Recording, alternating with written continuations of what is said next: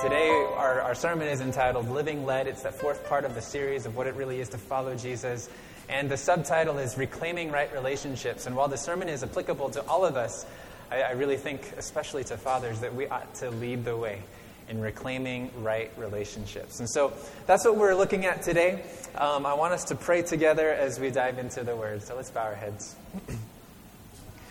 Gracious Father in heaven, thank you so much for yet another opportunity to gather around your Word, to gather as your people, to recognize that uh, we are yours and you are ours.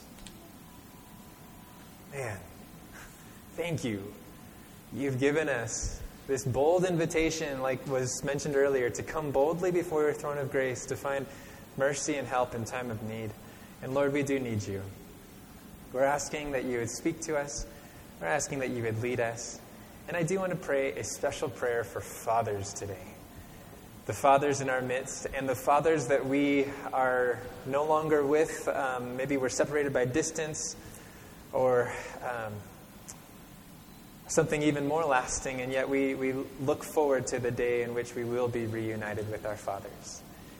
And so, God, bless our fathers today. Fill them with your spirit, with the, with the character of the Heavenly Father. And as we open up the Bible, please open up our hearts. We pray in Jesus' saving name. Let the family say, Amen. Amen. All right. Take your Bibles, go with me to the Gospel of Matthew. That's where we're headed. We've been there for the last several weeks now. Matthew chapter 5 today. We've been looking at this picture of what it is to really follow Jesus, what it is to be led by Him. And uh, we, have kind of picked Matthew 4, 5, 6, and 7 because here uh, we find something that sandwiches the call to discipleship in the first place. We see uh, the call to discipleship in Matthew chapter 4, verse 19, where Jesus says, Follow me, and I will make you fishers of men. So we ask that question what does it look like to follow Jesus? Well, we look at what Jesus did in the wilderness at the beginning of Matthew 4, and now we're looking at what Jesus taught on the mountainside in Matthew 5, 6, and 7. And so far, we've talked about this, uh, this discipline of the wilderness, right? Having quality, consistent time alone with God. We've also looked at uh, the idea of living by the Word of God, how Jesus was able to say, It is written, it is written, it is written, because his heart and mind were so immersed in God's Word. And that's what it really looks like to live uh, as a disciple. Um, last week, we looked at the first half of the Beatitudes, and we saw how the life that's led by God is, is able to find a blessing in having, in having nothing. Um, and this week we'll look at the second half of the Beatitudes. So there we are, Matthew chapter 5. And what we're going to find is that uh, being a disciple is not just, it doesn't just impact my relationship with God, but it actually relation, uh, it impacts my relationship with other people. So there we are, Matthew chapter 5. And we're going to start. Um, in verses 6, we're just going to focus, not, sorry, not verse 6, verses 7 through 10. And I'll just read it through very quickly here. I'm sorry, 7 through 12. I'm reading from the New King James. It says, Blessed are the, what does your Bible say? Merciful, for they shall obtain mercy. Blessed are the pure in heart, for they shall see God.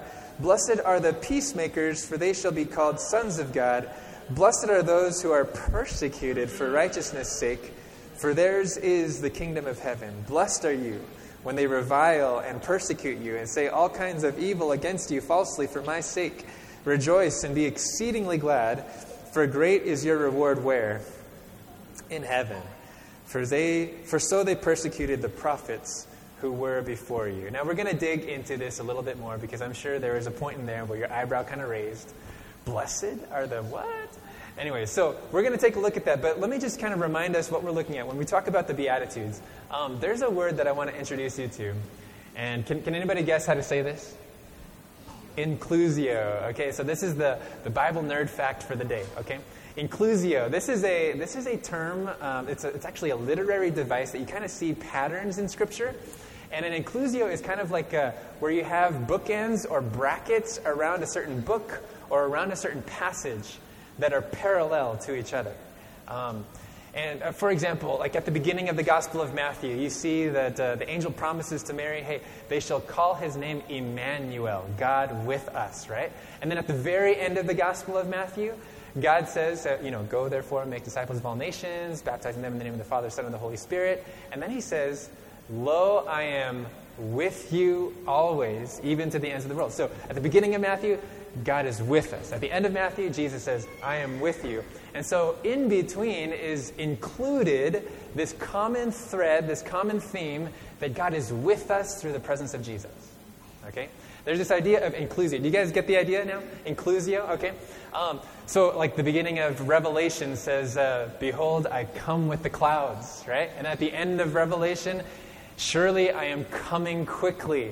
So, the common theme throughout Revelation you would expect, if those are the bookends, if those are the brackets, then Revelation is all about not beasts and lions and tigers and bears, oh my, you know, but Revelation is about Jesus is coming, and he's coming quickly. Amen? So, in the Beatitudes, there's actually an inclusio. Let's take a look. At the beginning of the Beatitudes, it says, Blessed are the poor in spirit, for theirs is the kingdom of heaven. And then at the end of the Beatitudes, blessed are those who are persecuted for righteousness' sake, for theirs is the what? Is the kingdom of heaven. So you would expect, if those are your brackets just for that passage, you would expect that everything in there, everything in the Beatitudes, is about how to possess the kingdom of heaven how to truly be a citizen of the kingdom of heaven, how to truly have a relationship where God is your king. Okay, so that's what the Beatitudes are all about.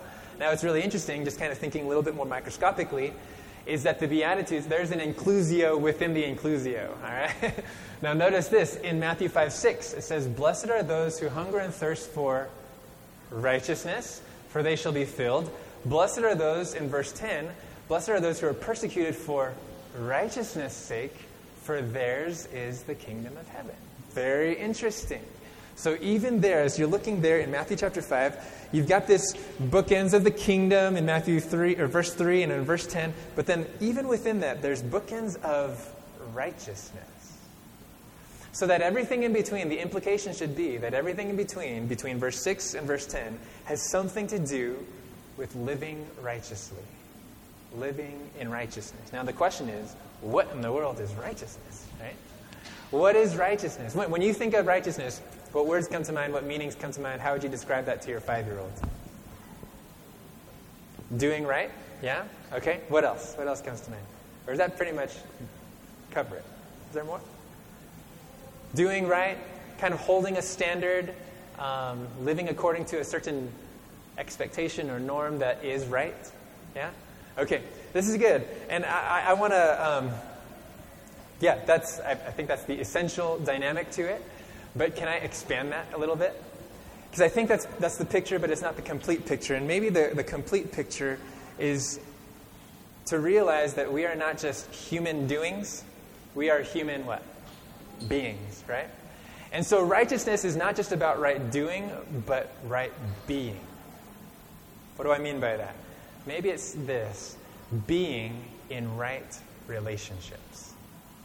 Being in right relationships. Think about this. When you think about the standards of righteousness, those standards of righteousness only find meaning as they impact your relationships. So, to be righteous doesn't mean that um, I brush my teeth three times a day. Those are good things to do, but it has nothing to do, well, maybe it does have something to do with your relationships, uh, me, anyways, I think you get it. There are certain things that are good to do, but it's not necessarily righteous until you see how it impacts your relationships, right? And so, right doing is only significant as it relates to right being, being in right relationships. And so, here's the thing the do's and don'ts of righteousness only find their significance in how it impacts your relationships. Now, think about the Ten Commandments. This is the standard of righteousness. And that righteousness is very relational right? The first half of the Ten Commandments is about your relationship with, with God, right? Um, have no other gods before me. Have no, make no graven images. Don't take his name in vain. Remember the Sabbath because he's your creator, right? That's all in re- right relationship with God. And then the last half of the commandments has to do with how to embrace right relationships with each other. Honor your father and mother. Thou shalt not steal, kill, bear false witness. I think I'm mixing up the order, um, commit adultery, thou shalt not covet, those kinds of things. And so all of those things have to do with vertical righteousness and horizontal righteousness. Now, with the Beatitudes, check this out. With the Beatitudes, no different. When Jesus is laying the foundational principles of the kingdom, how to possess the kingdom of God, how to, how to be in his kingdom, he's actually doing those very two dynamics too. Um, the first half of the Beatitudes, relationship with God. The second half, which is what we're focusing on today, relationships where? With each other. With each other. And so that's why when we're turning to uh, this second half of the Beatitudes of what it means to live led, we're actually going to see that these things in verses 7, 8, 9, and 10 are actually impacting how to have right relationships with each other. Okay? And so what we're going to see is this simple truth that, um, oh man, I didn't even put it up. What we're going to see is the simple truth that the life that is led by God reclaims right relationships. That's why we're talking about reclaiming right relationships today. So we're going to go ahead, start digging in, and we're going to find three expressions of right relationships and also one expectation about right relationships. So let's go there quickly. Um, verse 7. Verse 7, again, says, Blessed are the merciful, for they shall obtain mercy. Mercy. When was the last time you used that word, mercy? Maybe this morning. Actually, we were talking about tender mercies, even. Wow, this is cool. Uh, so, mercy, merciful. I don't know what kinds of pictures come to your mind. Um, but in Jesus' day, mercy was something that was uh, more of an exception than a norm even within the religious leaders and, and their influence. There is a quote that I um, put here on the screen from a, a, a commentary on this passage. It said this Mercy was lacking in Pharisaic righteousness. You know, the Pharisees kind of prided themselves on living righteously, right? Right relationships, but there, there was actually more focused on right doing. It said, Mercy was lacking in Pharisaic righteousness. Sympathy was killed by the theory that all suffering was penalty of special sin, a theory which fostered a pitiless type of righteousness. Do you understand the kind of mentality there? Uh, someone's in need, but they're in need because they deserve it. And so instead of extending mercy that way and compassion that way, they're pitiless. They're like, ah, well, you're getting what you deserve. That kind of thing. And that's, that's not righteousness at all. It was a pitiless type of righteousness there. But Jesus is saying, hey, blessed are you when you are merciful when you actually do extend mercy. Uh, the word itself, it has very deep and broad meanings. It comes from an Old Testament concept. Uh, let's see if you can say this with me. Chesed. Can you say that Hebrew word? Chesed. And then you can uh, apologize for spitting on your neighbor. Um, but the, the idea there, chesed, is it's the kind of love, it's the kind of faithfulness that is related to a commitment. Um, that the term is covenant faithfulness. So maybe in the Old Testament you've seen this word loving kindness before, or steadfast love. Have you seen that before? It's talking about covenant loyalty, covenant faithfulness. It's a commitment or promise in relationship. It's a mercy that shows pity. It's a mercy that shows compassion, not because you have to, but because you see that that person is part of you. That person is part of your family. That's a brother or a sister in need. It's, a, it's, a, it's the kind of compassion that shows love not because that person deserves it, but because that person is connected to you. So when God shows loving compassion to us, loving kindness, it's not because we deserve it, but it's because He's connected to us. That's beautiful. Um, in the New Testament, this word is used only one other time, and it's in Hebrews chapter. Oh man, I put that out, totally out of order. Okay, so it's, it's in Hebrews chapter 2, verse 17. It says, Therefore, it was necessary for him, speaking of Jesus, to be made in every respect like who? Like us, his brothers and sisters, so that he could be our merciful and faithful high priest before God. Then he could offer a sacrifice that would take away the sins of the people. This is what Jesus demonstrates. When he's demonstrating mercy, it's not because he has to, or it's not because you and I deserve it, but it's because he considers us brothers and sisters. That's covenant faithfulness that, that shows mercy because there's solidarity, there's an identification. Hey, buddy. yeah. and so the point is that if you and I are going to be led by God, that we're going to be led in paths of mercy. We're going to be led to demonstrate Christ like mercy that doesn't just give people what they need when they deserve it, but gives people what they need because they're my brother and they're my sister. It's the kind of, of mercy that recognizes family ties, just like Jesus did. And when you think about it, I was thinking about what are the times that I've used mercy. Uh, when, I, when I was younger, I used to play this game where I'd hold someone's hands and I'd try to crush them until they say mercy. You remember that? Yeah? Uh, last week we were at the park. We were playing games and stuff at the picnic and stuff. And, and Derek, you know, after this game of, of kickball where it was just the big kids against the little kids, Derek says, I'm showing them mercy. when we think about mercy, it's usually in terms of what we're not going to do to people. Right? I'm not going to crush your hands and tear them up. I'm not going to kick the ball so hard that it smacks you in the face, right? But, but really, mercy is not just about what we don't do to people, the harm that we don't inflict on people, even if they deserve it. Um, but mercy is spoken in the positive, right? Um, actually, Luke chapter 10 is a perfect example. It's the Good Samaritan. Maybe you know that story. You know, after Jesus tells about the Good Samaritan, you know, the Levite passed, the priest passed, but the Good Samaritan, he stops, he helps the man who is in need. And then the guy that actually is listening to this story, he says, Oh man, that man showed mercy to his neighbor. Mercy. Mercy is showing compassion. It's showing, it's recognizing a need, whether it's physical need, emotional need, spiritual, social, and actually moving to act to fulfill that need. Not, again, not because that person deserves it, but because, like the Good Samaritan, he saw, hey, that's a brother. Even though we're different, we're across cultural lines, we're across geographical lines, this is a person that if I were in their shoes, I would want that kind of need met too. So that's what mercy is. And the promise there in the Beatitude, verse 7 Blessed are the merciful, for they shall, what's the promise? What's the assurance? They shall obtain mercy, which is an especially sweet promise. If you know, if you've ever been in shoes where you're giving mercy, you're giving compassion over and over and over again, but it's not given in return, this promise is especially sweet. Because whether or not others extend mercy to you, we have the assurance of God's all sufficient mercy. Hey, you're, you're going to have my mercy. Um, that's the beautiful thing.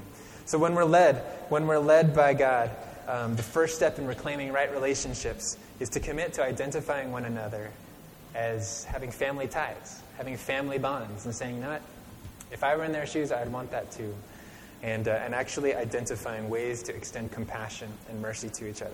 All right, so that's uh, blessing uh, number one. Blessed are the merciful. Verse 8. Verse 8. Here we are.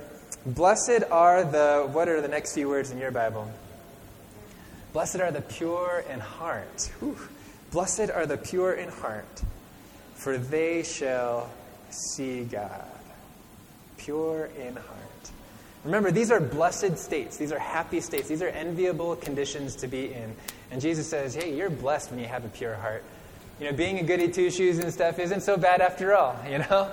I mean, doing the right thing for the right reason, that is a blessing. And I love that it says, um, blessed, or blessed are the pure in heart. It's not just pure in um, doing the right things outwardly, but blessed are the pure in heart. They're clean, they're unsoiled, they're guiltless, they're innocent, they're sincere, they're upright, where it really counts. Where it really counts, and that's in the heart, the hidden person. My question, though, is how in the world does pure in heart, blessed are the pure, what does that have to do with right relationships, right? How does my being pure in heart affect my ability to reclaim right relationships? Isn't that just something that is just between me and God, my purity of heart? Isn't that just something between me and God? Well, maybe here's the reality. Maybe the reality is that the kinds of channels that we let our thoughts really dwell upon actually impact the way we interact with and view each other. Have you thought about that? Think about this. Uh, maybe if, if you've ever let your thoughts kind of float towards noble, whatever is right, whatever is pure, whatever is lovely, whatever is admirable, if anything is excellent or praiseworthy, think about such things, right? Let your mind meditate and dwell upon such things. But here's the truth this isn't just about me enjoying personal piety, or it's not just about me having a personally holy life but it's actually about me being able to extend righteousness to others. As I dwell upon pure themes, I can enjoy quality relationships with other people. Um, look at a verse with me. Hold, a, hold a finger in Matthew chapter 5 and go to 2 Corinthians chapter 5. 2 Corinthians, this, I don't know if this is really sinking in because it took a long time for me to uh, to really process that my, my purity of heart, the way I am uh, changed in my mind, actually impacts my relationships. Uh, 2 Corinthians, it's a New Testament passage. You got Matthew, Mark, Luke, John, Acts, Romans, and then you're into the Corinthians. 2 Corinthians chapter 5. We're going to look at verse 16. I was reading this earlier this week with some friends. If you're there, go ahead and say, I found it. All right, 2 Corinthians chapter 5. Powerful passage. You know, when you're talking about just the, the power of the gospel, verses 14 through 21 just articulate the, the impact of the gospel in, in incredible ways. Um, but when it comes down, I'll start in verse 15. 2 Corinthians 5, verse 15, it says, And he died for all that those who live should no longer live for themselves, but for him who died for them and rose again. Amen, right? Jesus died for you. Hey, you're living for him. But then look at verse 16, the impact. What, what does it mean for us to live for him? Notice verse 16. Therefore, from now on, because we've died to self and now we're living for Jesus, how does that impact things? We regard no one according to the flesh. Even though we have known Christ according to the flesh, yet now we know him thus no longer. Very interesting. Therefore, because we live for Jesus, we don't view others the same way. Because we've been changed by God, now the way we interact with others is even different. How in the world? Just as we don't see Jesus in human terms, oh, he was just a man, but now he's the risen Christ. We see him as the glorified Christ, right? That's, that's what the rest of verse 16 says. In the same way, we don't view each other as, oh man, that man is a sinner. That girl is useless. That person won't do any good in this world. No, no. Instead, we view them according not to their past, but according to their potential.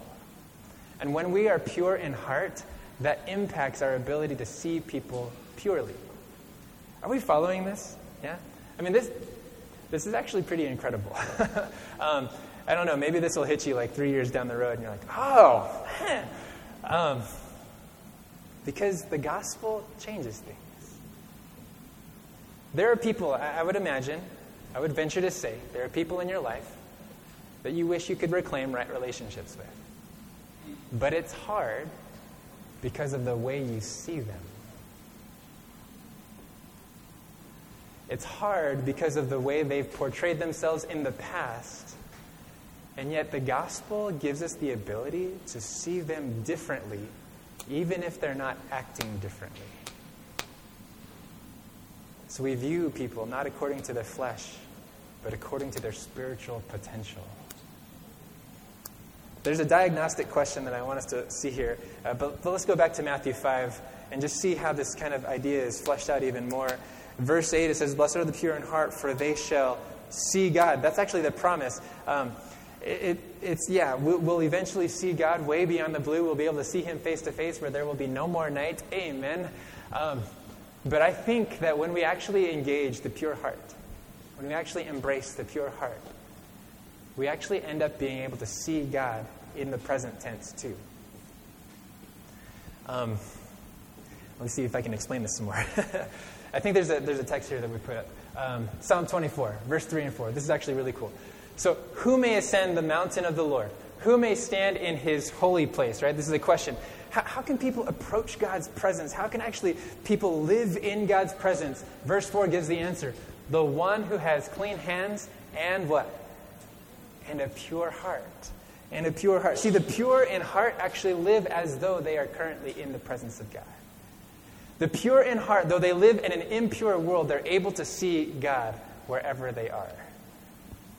And so when we're pure in heart and we actually are able to see people according to their God given potential, we can actually see God in them now. We don't have to define them according to their past. We don't have to define them according to their past failures or hurts or whatever. We can actually see them according to the gospel. Whoa. So let me ask you this question. When, if there have ever been times when you haven't seen God in your life, or if there have ever been times where you haven't seen God in your relationships, here's a diagnostic question. What was the train of your thoughts? What had been the habit of your thoughts prior to? Uh, let me see if I can say that differently.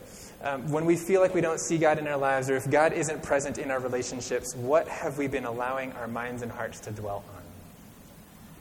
If you've ever come through a situation where you were just like in a really very negative environment, or you were um, being uh, just, I don't know, maybe you're reading a, a book that was just kind of very tense or, or um, yeah, dark, I would say, or, or a movie or a TV show or whatever, you'll notice, I don't know, maybe, maybe this is, I'm the only one, but you'll notice that uh, the interactions that you have thereafter, they're colored by that tension. They're colored by that argument that you just saw on the screen. Um, this happened. I mean, I don't watch basketball very often, but I actually saw a live game. It was the last, you know, game five of the finals and stuff between the Cavs and Warriors and stuff. But there, there was some chippiness, you know. There was there was some going. Did you see that? Yeah, there's some going at it, some jawing on the court and stuff like that. And after the game was done, you know, we took a commercial break, or it was during halftime, and we took a commercial break, and I found myself kind of getting chippy with my kids. I'm like, what, what's going on here? You know, what do you? So here's the thing. Here's the thing. The things that you allow your minds to dwell on, they impact directly the quality of your relationships. So if you're having a hard time seeing Jesus in your relationships, ask yourself, what have I been allowing my mind to dwell on? Does that, does that make sense? Yeah? So reclaiming right relationships. It, it, reclaiming right relationships. When we're led by God, we'll be interacting with others in pure ways and out of pure motives because we've been keeping and guarding a pure heart. All right, so blessed are the merciful. Blessed are the pure in heart. What's next? Verse 9. Verse 9. This is Matthew chapter 5, verse 9. It says, Blessed are the peacemakers, for they shall be called sons of God. Do you guys know peacemakers in your life? Are there peacemakers around? Are you a peacemaker? Um, God is calling us to be peacemakers. Um, when, when you think of the word peace, what pictures come to mind? What other uh, descriptions come to mind for you? Hammock on a beach, sipping some lemonade, maybe? No? Okay, maybe that's just me. the peace sign, little, I don't know, what kinds of things come to you? So, peace. Peace feels good, right? Peace feels very, very good. It's a feeling of, of serenity, of tranquility, like everything's right in the world. You know, give me my lemonade.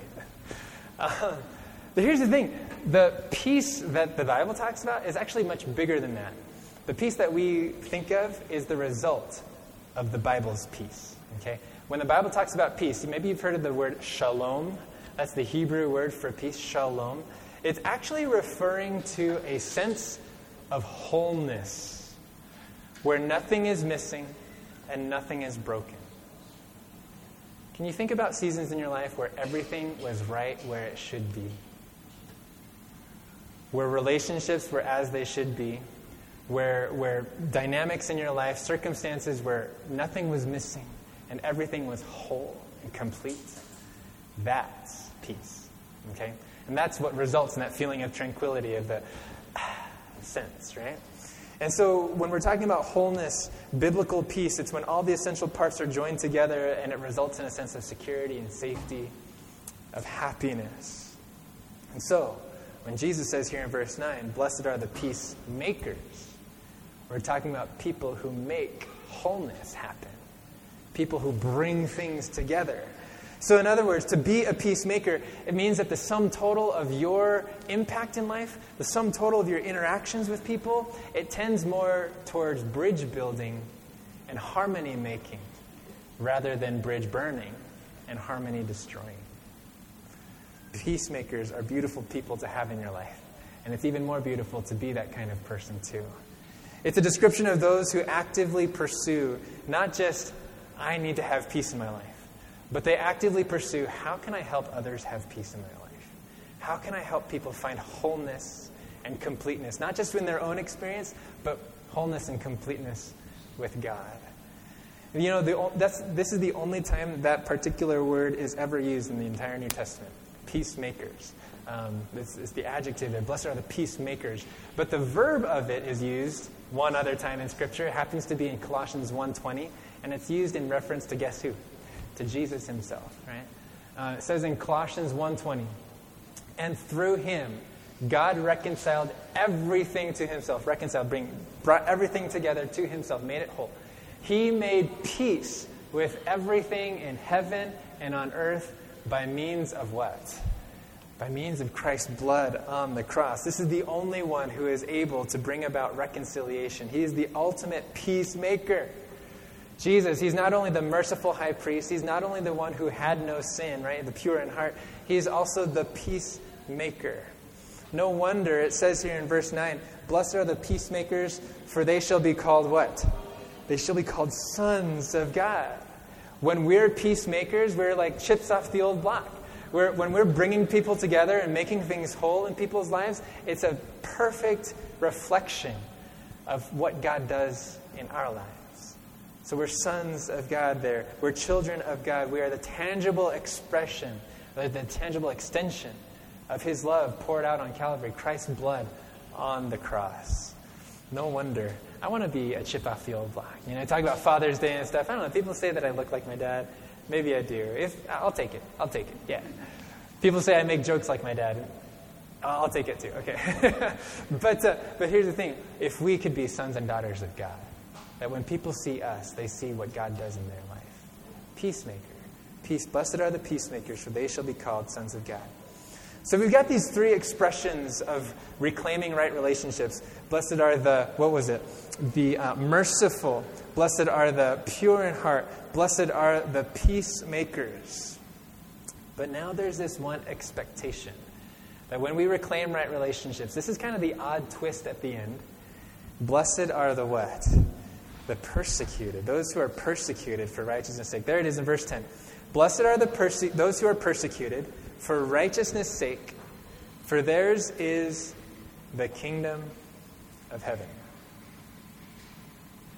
Kind of ironic that peacemakers would have to expect persecution. But sometimes in our bridge building, there will be people who refuse it. Right? Sometimes in our extension of mercy, there will be people who scorn it. Sometimes, in our efforts to guard a pure heart and to view others in a pure way, there will be others who throw that out. And as a result, they'll even end up being antagonistic towards those who try to reclaim those right relationships. This is the honest expectation that the pursuit of this kind of righteousness may not always win the applause of man, but the promise is, according to verse 10, that the kingdom of God is theirs. Look at it again. Blessed are those who are persecuted for righteousness' sake, for right relationship's sake. For theirs is the kingdom of heaven. I love that. For theirs is, not for theirs shall be, but for theirs is the kingdom of heaven. It's in the present tense, meaning that when you're persecuted for righteousness' sake, when you've been seeking to build bridges and be a peacemaker, when you've been seeking to extend mercy, when you've been seeking to be pure in heart, and you're persecuted as a result of it, you're made fun of because of it. You're just kind of ignored because of it. You're blessed, and that's an enviable position. Why? Because yours is the kingdom of heaven. That means God truly is your king. Present tense. I love that. We have the approval of God even in spite of the disapproval of men in those moments. The pursuit of righteousness, the pursuit of right relationships is not always the popular cause. Maybe you've tried. Maybe you've tried to bring up a, a conversation in your, uh, your, your family that was like 15 years buried, right? And you tried you tried to build that bridge, but it was just like uh, rejected, refused, and it made the relationship even worse. And as a result, you're like on the outside of things. What in the world? How did I? When you're persecuted for righteousness' sake, God says, Hey, I am your king. Yours is the kingdom of heaven.